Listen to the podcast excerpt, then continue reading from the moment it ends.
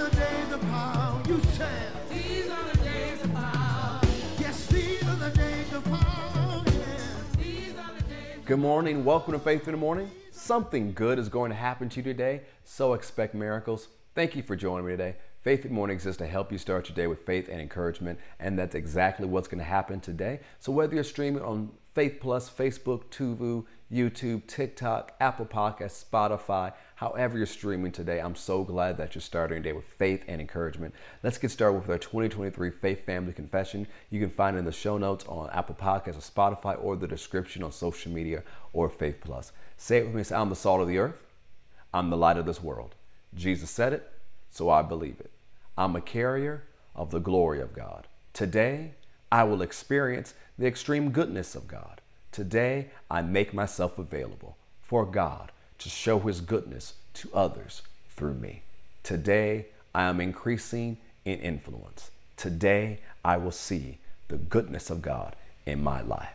Today, something good is going to happen to me, so I expect miracles. Praise God. Go with me to the book of Hebrews. We're going to look at Hebrews chapter 10, verse 19 through 20, and from the New Living Translation. This week, we've been talking about new creation realities, understanding who we are in Christ Jesus, so that we can go forward and do what God has called us to do. So we don't disqualify ourselves and say we're only human, we only can go this far. No, we're understanding what happened when we were born again.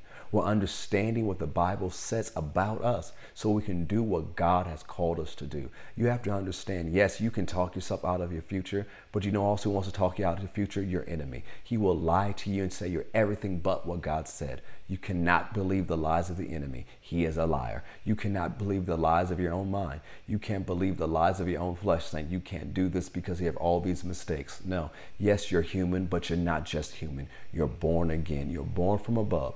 You are saved by grace. You are the righteousness of God in Christ Jesus. You have been forgiven. And what we're going to talk about today is that you have divine access. You really do. You have divine access. Let's look at our scripture. Hebrews 10:19 says, "And so, dear brothers and sisters, we can boldly enter heaven's most holy place because of the blood of Jesus. By his death, Jesus opened a new and life-giving way through the curtain into the most holy place. Do you know what happens to some believers when they mess up, when they sin? They'd run away from God. That's the worst thing to do. When you mess up, don't run from God, run to God.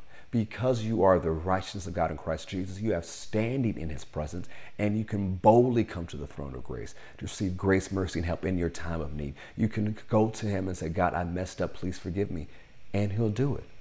You have divine access. You have the right to come before the throne of God, to make your petitions heard, to make requests based on God's word, to spend time in His presence, to fellowship with Him, to hang out with Him. You have divine access.